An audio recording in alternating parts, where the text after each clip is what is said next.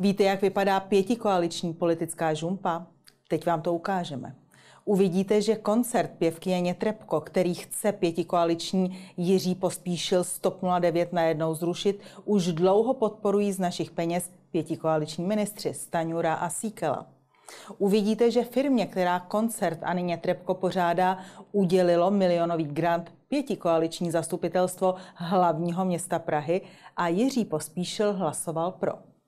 To vše se dělo předtím, než se Jiří Pospíšil z TOP 09 vypravil konzultovat koncertní program Obecního domu v Praze na ukrajinské velvyslanectví. Pojďme na to. Patrně vám neušlo, že kolem koncertu ruské pěvkyně s rakouským občanstvím Anině Trepko je horko. Zrekapitulujme situaci. Jiří Pospíšil z TOP 09 nechce, aby pěvkyně vystupovala v Pražském obecním domě. Koncert má být na podzim. 80% vstupenek je prodaných. Obecní dům, který je v majetku hlavního města Prahy, její vystoupení schválil. Anna Nětrebko odsoudila ruskou invazi na Ukrajinu a v Rusku je za svá slova nežádoucí osoba. Ovšem Jiří Pospíšil se šel poradit na ukrajinské velvyslanectví, zda může Anna Nětrebko v pražském obecním domě vystoupit. S vedoucím velvyslanectví Usatým probral sankční seznam z dekretu prezidenta Zelenského a skonstatoval, že podle Ukrajiny je pěvkyně Nětrebko podporovatelka Putina, od kterého se distancovala jen účelově, aby mohla v Evropě koncertovat. Proto pospíšil doporučí obecnímu domu, aby koncert Ani Nětrebko zrušil. Předseda představenstva obecního domu, mimochodem současný radní České televize Vlastimil Ježek, který nevidí ke zrušení koncertu důvod, chce od Pospíšila všechno černé na bílém. A teď to začíná být zajímavé. Pospíšil Stop 09 se ohání nejen necitlivostí koncertu k ukrajinským přátelům a našim hlavním spojencům, ale i tím, že se zrušením souhlasí všichni členové Pražské koalice. Tedy politici ODS, TOP 09, KDU, ČSL, STAN i Piráti. Mimochodem, víte, co se stalo Aně Nětrebko, když loni odsoudila Vladimíra Putina? Zrušili koncert, tak jako se to chystá v Praze. Ovšem, víte kde? V ruském Novosibirsku. V září bude Anna Nětrebko hostovat v berlínské státní opeře. Protesty německých politiků jsme nezaznamenali. Za to jsme zaznamenali články v německém tisku, které si pražské hudební cenzury všímají. Co myslíte, má politická persekuce Ani Nětrebko nějakou oporu v zákoně? Eh, takové jednání oporu v platném právu rozhodně nemá.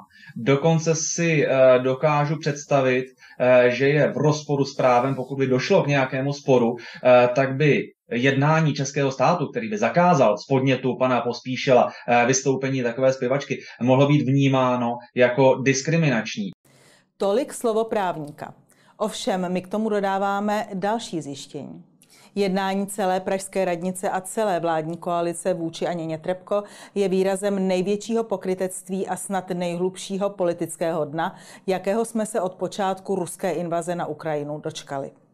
Agentura, která koncertně Trepko v Praze pořádá, dostala na svou činnost od stejných radních, kteří nyní chtějí koncert zakázat, dotaci milion korun.